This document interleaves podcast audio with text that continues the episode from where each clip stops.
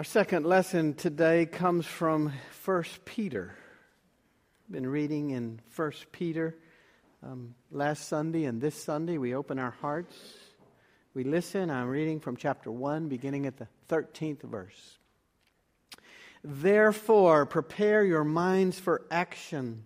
Discipline yourselves. Set all your hope on the grace that Jesus Christ will bring you when he is revealed. Like obedient children, do not be conformed to the desires that you formerly had in ignorance. Instead, as he who called you is holy, be holy yourselves in all your conduct, for it is written, You shall be holy, for I am holy. If you invoke as Father the one who judges all people impartially according to their deeds, live in reverent fear during the time of your exile. You know that you were ransomed from the futile ways inherited from your ancestors, not with perishable things like silver or gold, but with the precious blood of Christ, like that of a lamb without defect or blemish. He was destined before the foundation of the world, but was revealed at the end of the ages for your sake. Through him you have come to trust in God, who raised him from the dead and gave him glory, so that your faith and hope are set on God. Now that you have purified your souls with your obedience to the truth, so that you have genuine mutual love, love one another deeply from the heart. You have been born anew, not of perishable, but of imperishable seed, through the living and enduring Word of God. This is the word of the Lord. So you know that anyone who starts a sentence with therefore, something has already happened. Something has already been said. Something has already gone before that, right? Whenever anyone starts a sentence with therefore, there's a strong implication that actually a whole lot has happened a whole lot has come before. Therefore, is actually, if you remember your grammar lessons, an adverb that often functions like a conjunction. It's even called a conjunctive adverb. I looked it up. a conjunctive adverb joins two ideas or phrases. Something's always gone before if you start a sentence with therefore.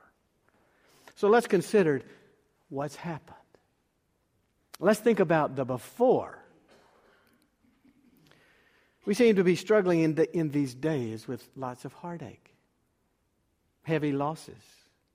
We've been to funerals, and we're still planning funerals.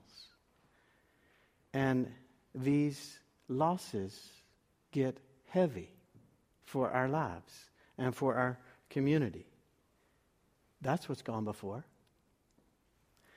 Or we seem to be busy with many things. What are you busy with? It's pressures or uncertainty? Is it some scheduling things about your life these days? What is it? Commitments? Demands? Uncertainty? Maybe changes?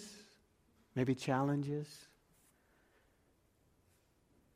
That's part of the what's gone before. And Perhaps we are perplexed with any number of things. Can we actually close the gap between the growing rich numbers and the growing poor in number? Can we have the shrinking middle class have more access? Can we? What does it mean to have freedom of speech and freedom of religion? Should Duke University Chapel be used to issue a call to Muslim prayer? That's part of the going before happening. Should we educate immigrants? Should we pay college athletes? Should we decriminalize marijuana? This is all that's going on. Perplexing. And we might not be so sure what the therefore leads to in the next sentence. And we all have our very personal circumstances uh, before now um, that makes the way forward maybe unclear. What comes after the therefore, we're not sure about. Here's a true story from a few years ago. A woman walked to an ice cream shop in Kansas City. She went to buy a cone of ice cream. After making her selection, uh, she got the cone, she turned around, and she found herself face to face with the esteemed actor Paul Newman. Paul Newman was in Kansas City filming one of his movies. Paul Newman smiled at the woman. He even greeted her with her ice cream. Newman's famous blue eyes, his handsome smile caused her this strange mix of great anxiety and excitement. Her knees were shaking. She got rapt attention on Paul Newman. The lady managed to find her way to the door and left the shop with her heart pounding. A few steps, maybe a block down the street, she realized the, she didn't have her ice cream cone. So she turned around and went back to the shop. And right when she was going in the door, she ran into Paul Newman again. A bundle of nerves, unable to speak. She looked at him, frozen. He said, Are you looking for your ice cream? He said, You put it in your purse with your change.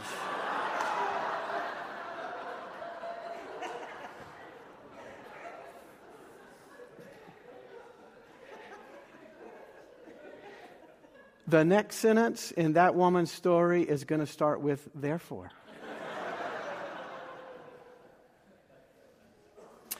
In fact, every day, every moment that follows whatever moment, whether it's embarrassing or exciting, whether it's perplexing or challenging, whether it's entertaining or troubling or joyful, whatever moment it always follows with another moment, and it starts with therefore, or could.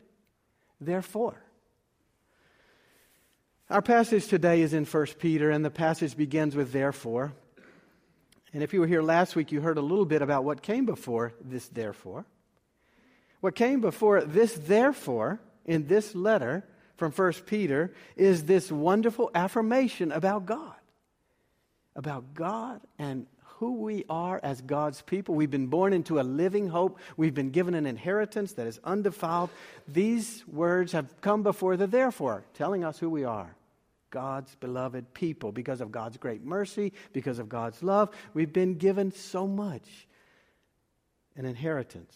No matter what, God's presence will cover us. That's what comes before the therefore. And then the letter continues, therefore, in 13, therefore, prepare your minds for action.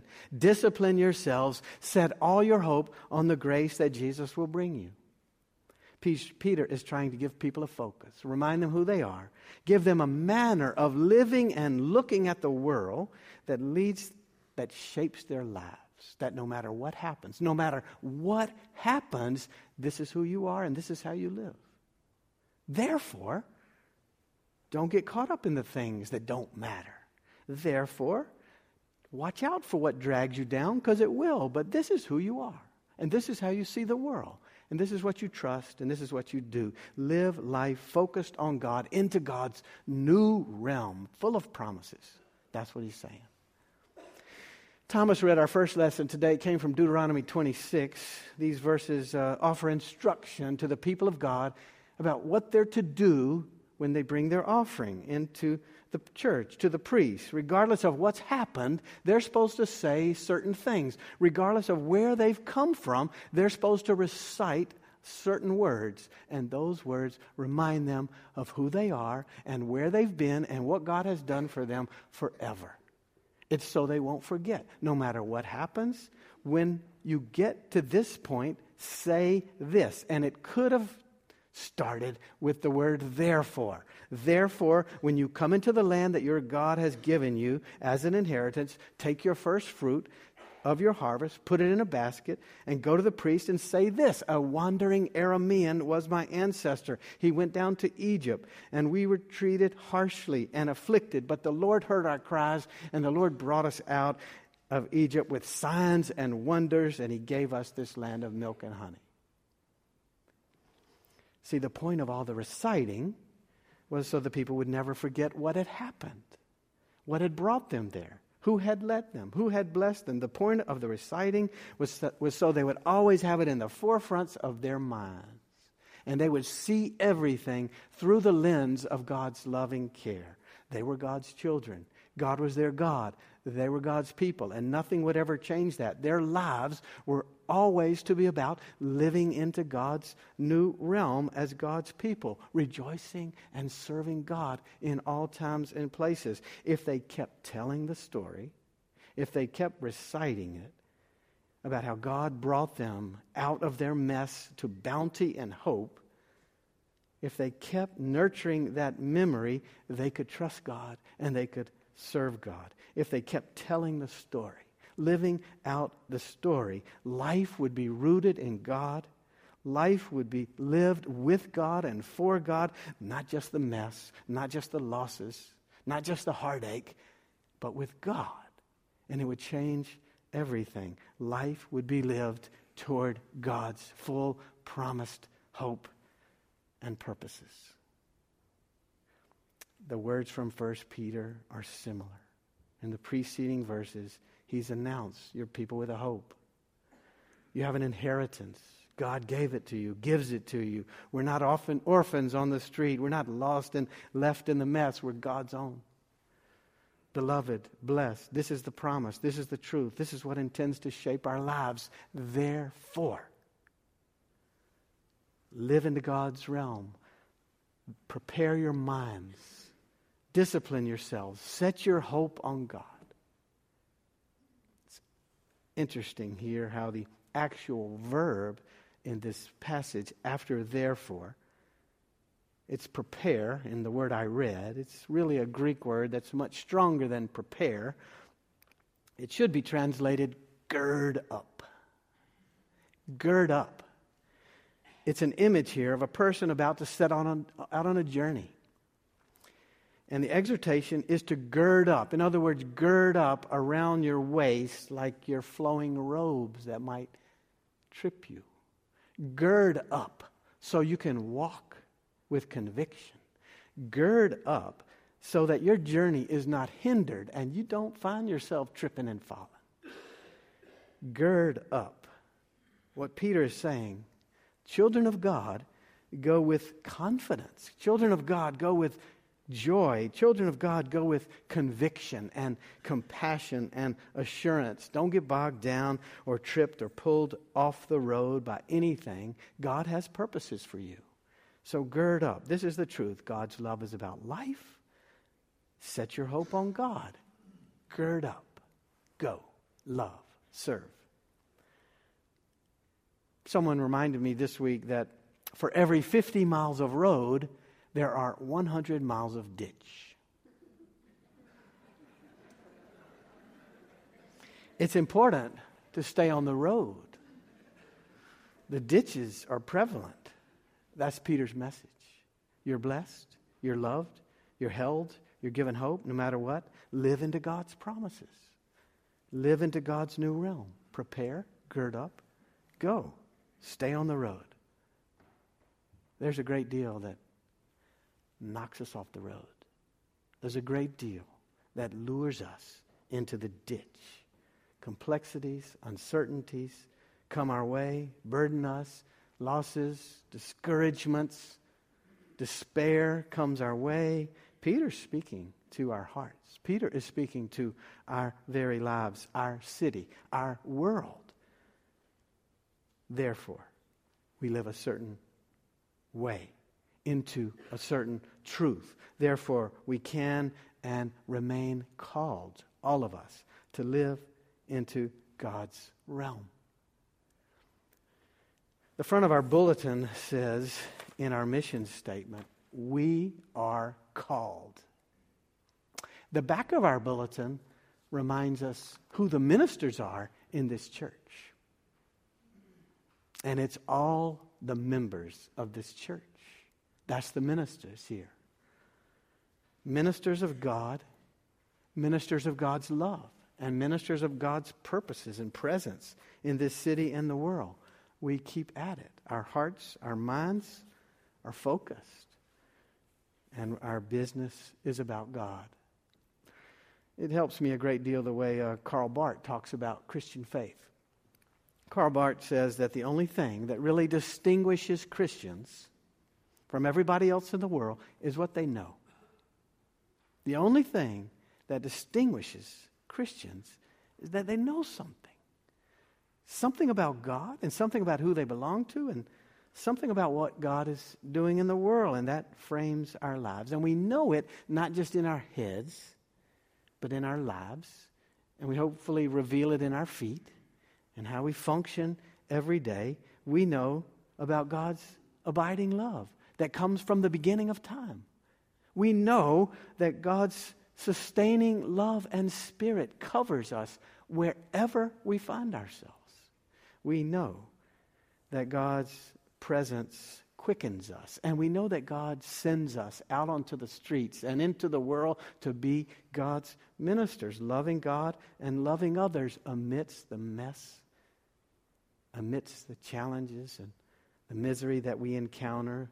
We live with love and hope because of what we know. And what we know changes everything. We live in God's realm. We live under God's care. We live as inheritors of, of light and peace and hope. Peter says, Don't go back falling into the ways of your former ignorance. That's the word he uses. Because you know something and it changes you. Love and go and do. Gird up and go. I've been reading a book recently. It's a book by Scott Bader-Saye, and it's a book entitled Following Jesus in a Culture of Fear. The book speaks about the culture of fear that is ours. Now, he makes clear in the very opening pages that fear is not something new, it's always been a part of life. But there's this new phenomena that he calls, and others call, the mean world syndrome with all the media and with all the instant news access, we live with an exaggerated fearfulness in these days, he says. Because we witness more violence on TV, because we witness violence in movies, because we learn so rapidly about the brutality of the world, and we can even watch images of real time violence soon after it happens because of all that, we come to believe more and more that the world is a scary and ominous place filled with violent predators. We imagine more readily that we could be the victims. And then the market picks up on this and feeds our fear and lures us into doing things and buying things to address our fears and chase away our fears, we hope.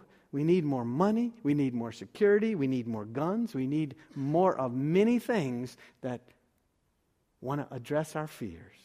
And all of it contributes to this culture of growing fearfulness. Fearfulness as the pervasive theme of our lives? That's not the way it's meant to be. No, we're God's people whose lives are rooted in a living hope through the resurrection of Jesus Christ. We have been given all the inheritance and love and light that we need. Therefore, Peter says, therefore we're called, we're invited, we're compelled to be sturdy and to be confident and to be loving and to be hopeful in all things. We gird up our lives and we deal with the challenges that come our way. We keep our minds focused knowing to whom we belong. We don't rely on the power of the human race or whatever the human race can come up with. We rely on the power and the presence of God and on God's promises. This is the theme over and over in Scripture. This is what we seek to recite when we come into the land. Don't forget it. God cares for us, God carries us, God uh, loves us, God will not let us go we let this knowledge shape our lives. And then we love one another. And we seek to spread love in the world. We let this knowledge shape our lives. And then we say, therefore, this is how I'm going to live. Therefore, we live into God's realm, doing God's work, loving as ministers. Our hope and our faith, they are set on God. And that changes everything. Friends, may we be so confident this day that God's love covers us. May we be so filled with God's presence and care. May we be so moved by God's abiding love and constant calling that we keep on the journey as God's loving, faithful, serving people today and forever. Amen. Let us pray. Remind us who we are, O God. Refresh us in the gospel promises and reframe our lives for trusting and serving Christ our Lord. Amen.